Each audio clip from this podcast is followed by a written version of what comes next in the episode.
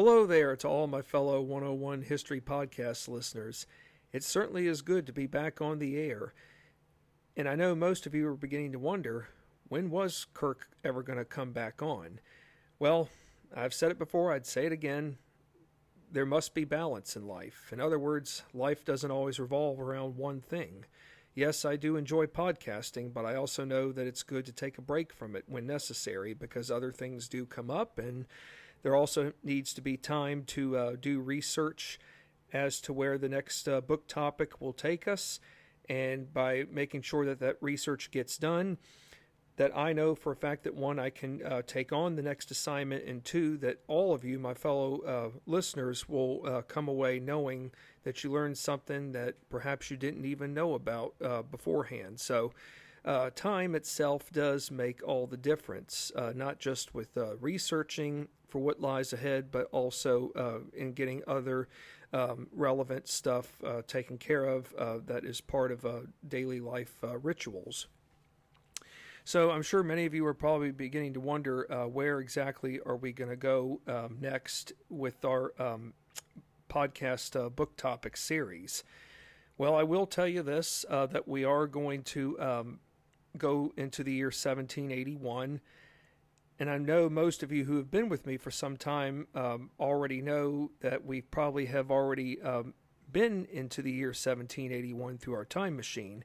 However, our time machine is going to take us back into seventeen eighty-one, and of course when we do think of seventeen eighty-one, uh, the most uh, prevalent thing that comes to my mind is that um, there is still a war going on. In other words, a war for separation. How about a war for independence, the American Revolution? And I'm sure most of you are wondering, what is there to talk about that has not been discussed before pertaining to the American Revolutionary War? Well, I should point out that um, that the American Revolutionary War is full of um, unique twists and turns. It's full of unsung heroes, you know, everyday average Joes whom uh, performed acts of bravery, whom uh, went above and beyond the occasion to uh, risk their own lives so that um, their fellow um, neighbors or their fellow uh, comrades could live in freedom, and not just those in the present, but perhaps for future generations. So I'm sure many of you also are wondering, um, are we going to be talking about a particular battle, or are we talking about a particular person whose heroic um, actions need to be addressed? Well, I can tell you this much, that we will be talking about a battle, but ironically, um, it's about a battle that most of you probably have not, not even heard of. I didn't know anything about this battle until I read uh, the book, which which I read uh, a, a while back, but I had heard about this battle before reading the book, but I um, researched online to see if anything had been written about it, and what do you know? There had been a book that had been written uh, in recent years regarding this uh, battle. So I think it's time for us to go ahead and um, start with our uh, prologue, being our introduction, and I am going to do things a little bit differently, and the reason I say different is because I know in times past I may not have uh, mentioned um, the full answer of our um, new book topic uh, series discussion until the end. However, halfway through this uh, prologue, um, the name of the battle will be revealed. So that's my way of doing things a little different uh, this go around, but it's worth a while. So uh, let's fasten our seatbelts and get ready to listen in to uh, the prologue of our next uh, podcast uh, book topic series discussion. seventeen eighty-one is often associated as the year in which British forces under General Lord Charles Cornwallis surrendered to General George Washington and his Continental Army at Yorktown, Virginia on October nineteenth. While Cornwallis's surrender at Yorktown was significant, the Revolutionary War still carried on without any definitive end in sight. In other words, definitive meaning that uh, there was no uh, exact um, end at a particular moment of when all hostilities would um, would cease to end. seventeen eighty-one marked a decisive time in America's conflict, especially considering she had entered into year six, fighting against the world's most formidable military force, England, the mother country to America's thirteen colonies. Prior to the Siege of Yorktown, Virginia, taking root, Patriot and British armies squared off against each other throughout the Carolinas, but for the Americans, their mission centered upon keeping the British confined directly south of Virginia. While Patriot forces endured setbacks, they also overcame them through the use of implementing tactics which were non-conventional. Given just before seventeen eighty-one, year six, American troop morale and public support reached another round of uncertainty and what appeared to be a never-ending struggle behind attaining the ultimate prized objective. And what was that ultimate prized objective, folks? Independence. Now, yes, uh, it, you know, seventeen seventy-six, or leading up to July fourth, seventeen seventy-six, you know, we do have to keep in mind that um, that there are uh, those in the, con- in the Continental Congress whom um, went above and beyond to oversee the realization or the potential for re- for uh, reconciliation. You know, you have men like Mister John Dickinson of Pennsylvania, believe it or not, even Thomas Jefferson. Yes, the author of the Declaration of Independence. He was hoping that perhaps England would come to its senses and extend its own version of an olive branch tree to where, you know, compromises could be made on both sides, where past grievances would be finally forgiven, and that um, the colonists would be uh, valued as um, equal subjects under the um, under the rule of the crown. Well, unfortunately, that uh, did not happen. So as time uh, progressed to where we got closer to July fourth of seventeen seventy-six, and this olive branch petition has failed, many felt that there would be no means of being able to go back to what it was. So in the weeks before July fourth of seventeen seventy-six, there is a change in heart with many of the delegates there. And of course, that's when Jefferson starts to write the document, lists all the grievances and reasons behind why separation needs to happen. So it's one thing to have written out a Declaration of Independence, stating all the reasons behind why there must be separation from the mother country. However, a document alone does not have the same meaning if you are not able to defeat your opponent on the battlefield. And we're not just talking, you know, one or two battles. But as time has gone along now into year six, there still is hope that defeating the British once and for all can be done. But for every victory that the American army has attained, there seems to be a setback. It's like Thomas Paine's um, um, famous saying, "These are the times that try men's souls." I believe it's fair to say that there was more than one occasion during the American Revol- Revolutionary War where that phrase would have come into play. Uh, I, for me, that when that phrase comes about, to me, that's when um, when the American Army um, suffers its um, suffers its first crushing blow via the York via the New York campaign, where Washington and his men were forced to retreat south to New Jersey. And Thomas Paine's um, famous phrase, "These are the times that try men's souls," came into play. But while, yes, those times did try men's souls, they were able to um, to pull off the improbable with the help of intelligence and with the help of a ga- with a, a game plan. The Battle of Trenton, sailing across the Delaware River, surprising the Hessians. So that was just another example of where the ultimate objective in independence, in terms of keeping the flames alive, uh, came about. But it's also an example of where, yes, it's one thing to attain independence, but it's just not going to be given to you. for the uh, Americans, the only way that independence is going to be able to be attained is by defeating the British, the mother country, on the battlefield. So, yes, seventeen eighty-one, year six, American troop morale, or given just before seventeen eighty-one, late seventeen eighty, going into the start of seventeen eighty-one, American troop morale and public support has reached another round of uncertainty in what appears to be this never-ending struggle behind attaining the ultimate objective in independence. For those of you whom are ardent American Revolutionary War history buffs, the most well-known battles fought during the Southern campaign leading up to Yorktown range from the Siege of Charleston, Waxhaws, Camden, Cowpens, ninety-six, Blackstock's Plantation, Guilford Courthouse, King's Mountain. All of those are very, very um, famous battles that were fought in the South. It should be fair to point out that on the flip side, we've been prone to forgetting about lesser-known battles. Lesser-known battles from the northern uh, colonies or the northern campaign to the middle camp to the middle colonies, as well as to the southern campaign.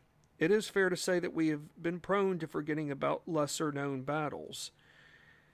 That's why, for this podcast book topic, I felt it was important to uh, talk about a battle that has not been told in textbooks, that has not gotten a lot of recognition until recent years. What if I told all of you, my fellow loyal one oh one History Podcast listeners, that the last battle fought in the American Revolutionary War Southern campaign wasn't Yorktown? I know most, if not everyone, listening would find this to be a bit odd and yet surprising. I thought it was too at first. I, I was convinced for a long time, uh, for years, that Yorktown was the last um, battle fought in the American Revolutionary War Southern campaign. But hey, no matter how old you are, uh, you're always um, bound to learn something new. And, some, and a lot of times that's never a bad thing. Our next book, our next podcast book, book topic study will focus upon South Carolina, but in terms of battle engagement within the Palmetto State, because that's what South Carolina is referred to as, the Palmetto State, we are shifting gears into that state's interior country, where the destination target comes at a site known as Eutaw Springs. Now, of course, when we hear the word Utah, of course, we think of the state Utah, spelled U T A H. Well, I'm going to um, let you all uh, know something here, that uh, Eutaw Springs, South Carolina, what is now today referred to as Eutawville, is spelled, it's spelled out as the following. Utah in South Carolina is not U T A H, it is E U T A W.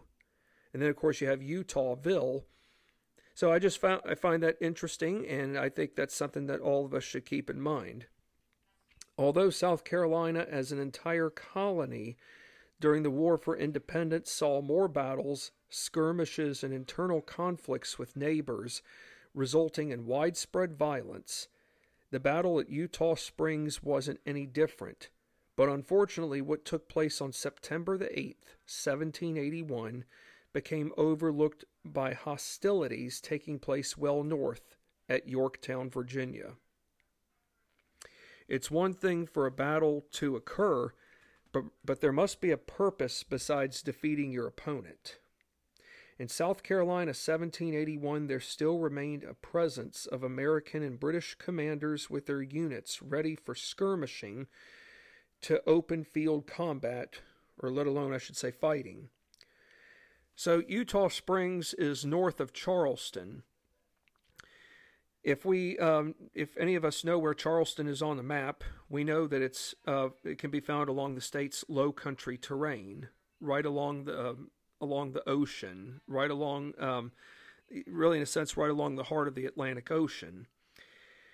Whereas Charleston, yes, can be found along the state's low country terrain, Eutaw Springs is right in the heart of interior country, meaning that it's uh, inland, further inland, at least maybe eighty or one hundred miles west of, uh, of the Low Country. Whichever uh, side controlled the state's interior meant having um, entire access to rivers running north and south. And I mention this because uh, it's easy to assume that that uh, when we spot where a, ri a river is located in a state, it's easy to think that it's only located to just that one state alone. We should be uh, reminded of the fact that rivers in North and South Carolina do uh, flow into one another's opposite states. Um, and it's just not in North and South Carolina, for example. It could be the case in, in many other states in America.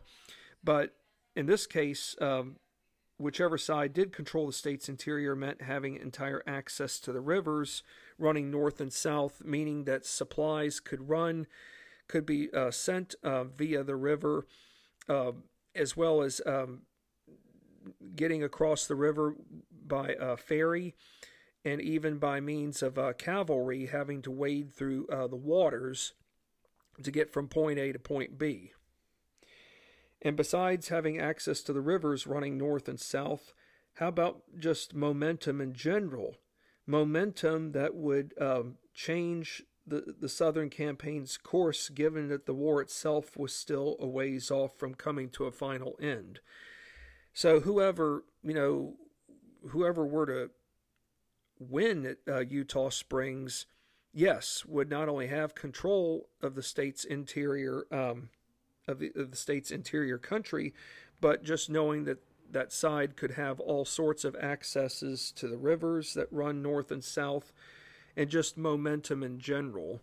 Because remember, just because uh, what takes place at Yorktown, and yes, as we all know, Cornwallis surrendered, it doesn't mean that the uh, war is completely over. It doesn't mean that a slam dunk victory has taken place to where all hostilities come to an end. Now, the battle at Eutaw Springs was incredibly tense, and just knowing that it got overlooked by well-famous American victories at Cowpens and King in King's Mountain is a travesty. Whereas most fighting in the Carolinas campaign revolved around irregular, or rather I should say guerrilla-style combat, Eutaw Springs, folks, believe it or not, was the exact opposite. Open-field traditional warfare, or what I refer to as linear fighting, soldiers forming together in straight lines, not far apart from the opposing side, which often gave way to deadly volleys and bayonet charges. Now, what truly makes Eutaw Springs battle worth sharing, besides the fact it became the final piece to the American Revolution's Southern campaign, in other words, what truly makes this battle worth sharing, besides the fact that it, that it would become the final piece to the Southern campaign? Well, for starters, this battle lasted more than one hour, which was something very unknown to have happened at the time. You know, it's easy to think that sometimes, well, you know, yes, a battle might just last an hour, but it just so happens, folks, that this one lasted more than an hour. At some point in this uh, podcast book topic series, I will, um, I will um, share with you all just exactly how many hours total it took for this fight, or rather I should say for this battle, to have fully ended. Because I'll, I mean, it obviously lasted more than one hour, so it's fair to say that um, that for all we know, it could possibly have taken two or three hours at most. But the bottom line is that uh, what takes place at Eutaw Springs is much different uh, compared to Um, famous battles like Camden, Kings Mountain, and Cowpens, which lasted up to an hour or less. A second uh, component worth exploring in this book topic series will pertain to command and control of one's unit, considering the primary element into achieving battle victory revolved around maintaining troop morale and united front. You know, throughout this um, war, for independence, troop morale has seen its shares of highs and lows. But somehow, through, through the darkest of times, we have somehow managed to keep the flames alive.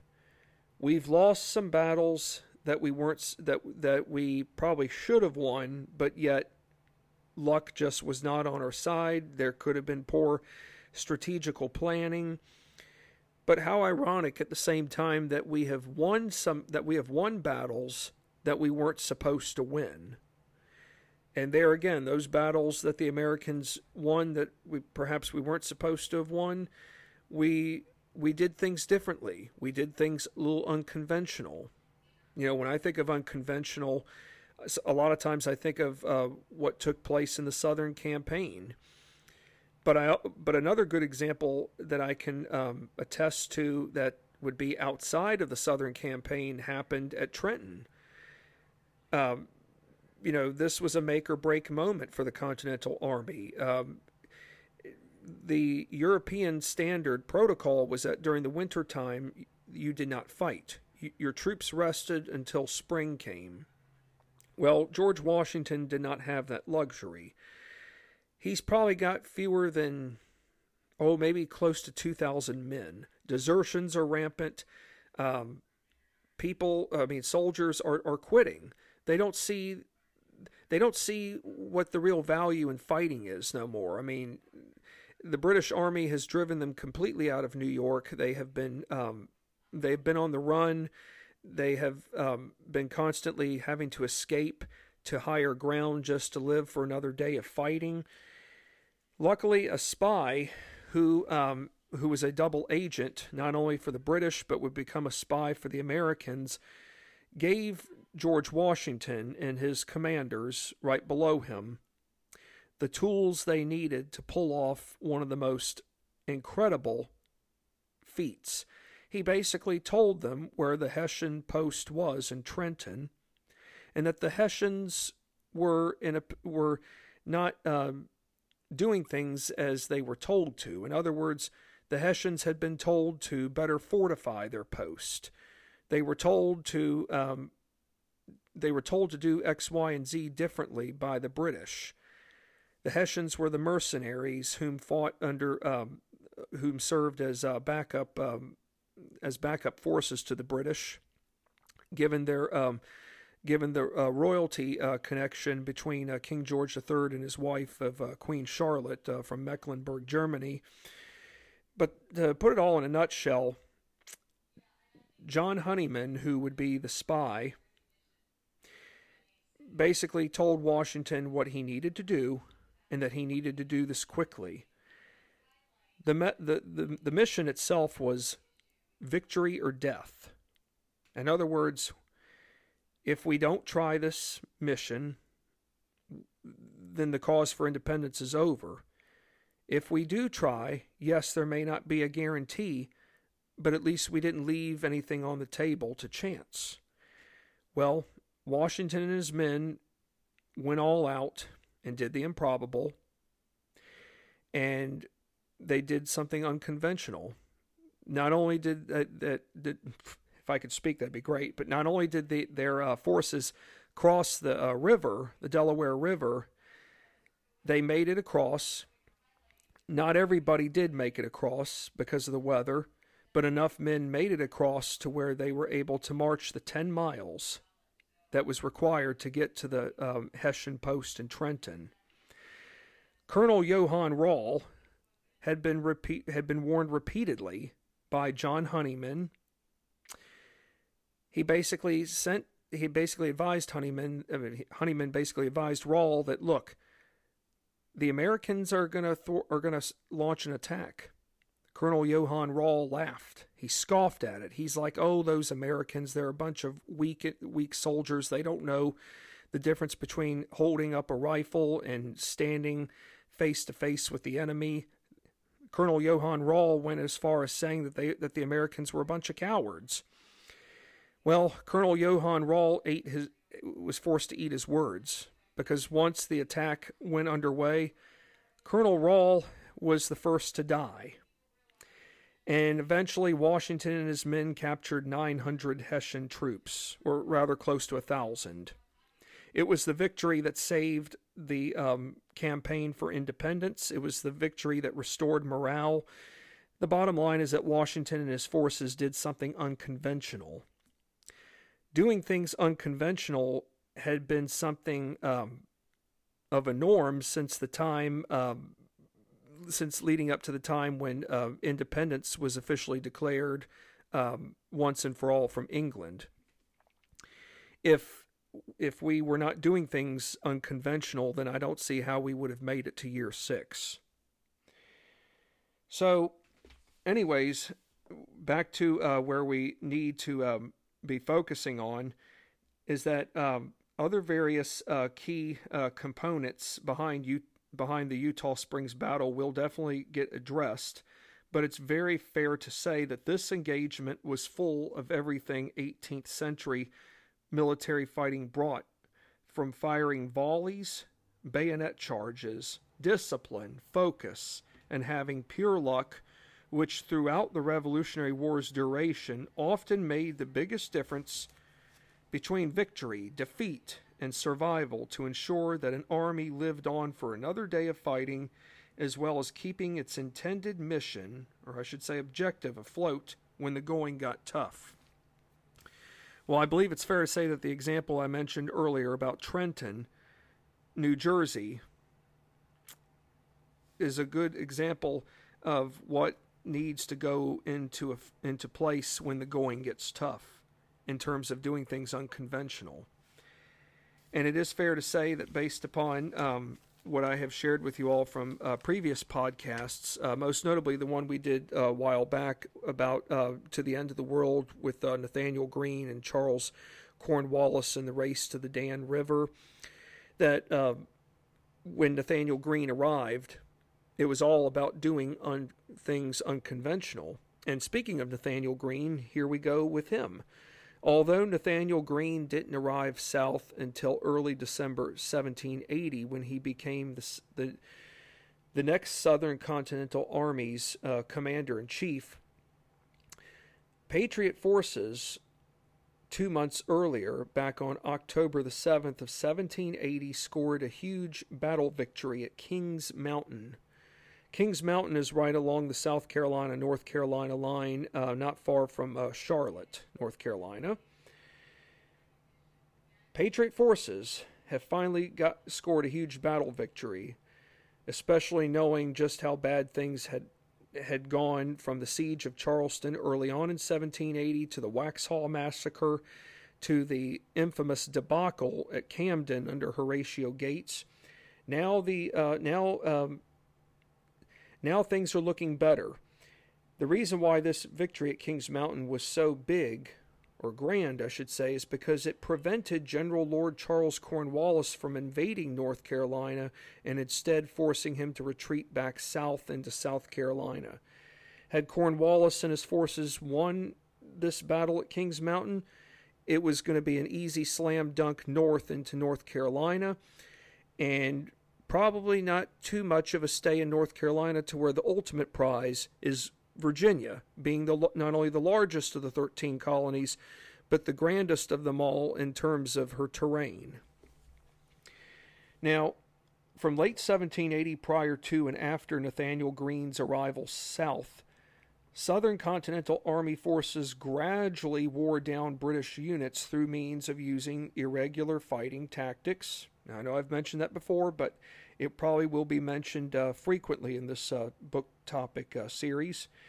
While the British under General Cornwallis marched north to Virginia not long after Guilford Courthouse, General Greene went back south into South Carolina, where the mission focused upon taking back the Palmetto State's interior country. As the final months of seventeen eighty-one were approaching, General Greene's army had been well rested between July and August, where he knew his forces were up for one more fight, and Eutaw Springs just so happened to be the chosen site come September's beginning. Given General Cornwallis and his forces were stationed north in Virginia, The man in charge of British troops still stationed within South Carolina's military base, being Charleston, was Colonel was Lieutenant Colonel Alexander Stewart, whose mission sought to halt General Greene's current advancement into the heart of interior country. Eutaw Springs would ultimately become the American Revolutionary War's last major open field battle, along with being the last in which large-size armies gathered in linear combat fighting positions. This battle would comprise of seasoned veterans, deserters, and prisoners on both sides whose armies were looking for one last victorious looking for one last victorious um, feat, or rather I should say stand. So in other words, this was um, a stand that would be what we would refer to as a make it or break it uh, situation.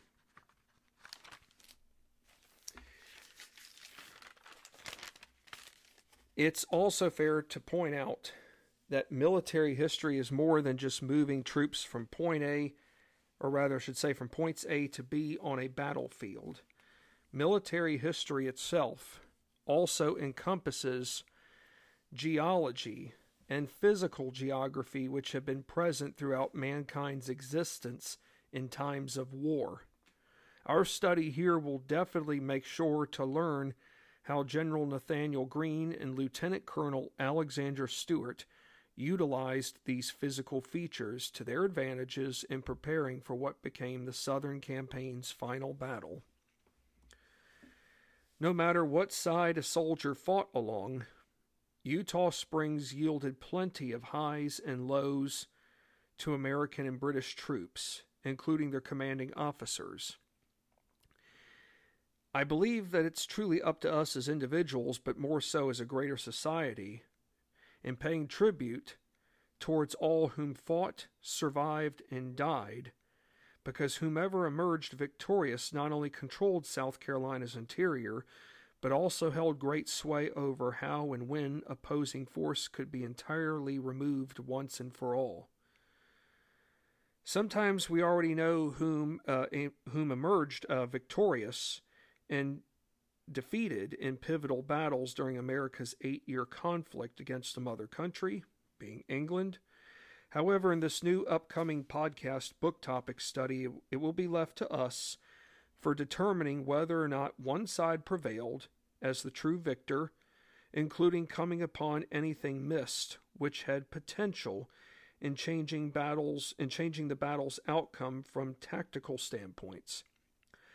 For those whom fought and survived at Eutaw Springs, here is the greater story behind the American Revolution's final battle in the Southern Campaign, which commenced September eighth, seventeen eighty-one. And our and the title to our uh, new book topic series discussion is the following: Eutaw Springs, the Final Battle of the American Revolution's Southern Campaign, by Robert M. Dunkerley and Irene Boland. Who would have thought in a million years that there was another battle that that turned out to be the the real um, final battle of the American Revolution's Southern Campaign? Who would have thought in a million years that there would have been another battle that actually superseded Yorktown? We have to keep in mind, folks, that Yorktown did begin in September, and although a surrender at Yorktown did occur, but the surrender didn't occur until October the nineteenth of seventeen eighty-one, the siege at Yorktown lasted more than a day. It lasted weeks. But as for Eutaw Springs, it only lasted one day. But Eutaw Springs was the final battle of the American Revolution's Southern Campaign. I know all of you are going to look forward to this one. And when I'm on the air again next, uh, we are going to um, learn about... Um, We're going to learn about the American uh, commanders. Besides Nathanael Greene, we are going to learn about um, the officers below him. We're also going to learn um, about um, essential one oh one um, terms like uh, brigades, what consists of a brigade unit. We're going to learn some stuff about regiments. I think it's important that we learn this because it's one thing to be um, a soldier, but at the same time, just because you're a soldier, it doesn't mean that you are a regular. In other words, you know, think of militiamen, think of, um, you know, think of regular continental uh, troops. And at the same time, just because you're a continental troop, it doesn't mean that that is your exact title. You probably have other titles uh, depending on your uh, depending on the skills that you bring to the uh, forefront of uh, of the uh, conflict itself. And if there is time in the next podcast, um, in the next podcast segment, we will try to uh, learn some more about the British uh, officers besides Lieutenant uh, Colonel Alexander Stewart. So I hope all of you are going to look forward to this uh, new uh, podcast uh, topic series. It's going to be a bit different, but I welcome the challenge. And I think when it's all said and done with, we're going to come away um, learning even more than we ever did before. Because I bet all of you out there probably did not know about Eutaw Springs. And I will say this right now, that I was in that category as well until I read the book. So I feel that I owe it to all of you in letting you guys know, not just that there was another battle that was the final battle of the Southern Campaign, but to tell the story behind this battle. After all, it has been a forgotten battle, but at the same time, uh, there has been new light shed on the battle, th- not only based upon this book that was written, but um, but histo- other historians have um, have taken it have taken the opportunity to uh, capitalize in learning about this. And um, an organization called American Battlefield Trust, which I'm a, a member of, they um, oversee to it that um, land gets preserved. And they have preserved a decent amount of um, land at Eutaw, or what we now know in today's time as Eutawville, but they have preserved um, a fair amount of land that uh, commemorates and honors those whom whom um, paid the ultimate sacrifice from sep- from September eighth of seventeen eighty-one. Hard to believe, and that in a short while, that um, come next month, it will mark two hundred forty-one years. That doesn't seem like a long time, but it should also serve as a reminder to those whom survived, those whom died, those whom fought, who made the ultimate sacrifices to ensure that future generations lived in freedom, something that we should never take for granted. Well, thank you for your time, and I look forward to being back on the air again, and wherever you all may live uh, in the world, uh, continue to stay safe. Take care, and God bless.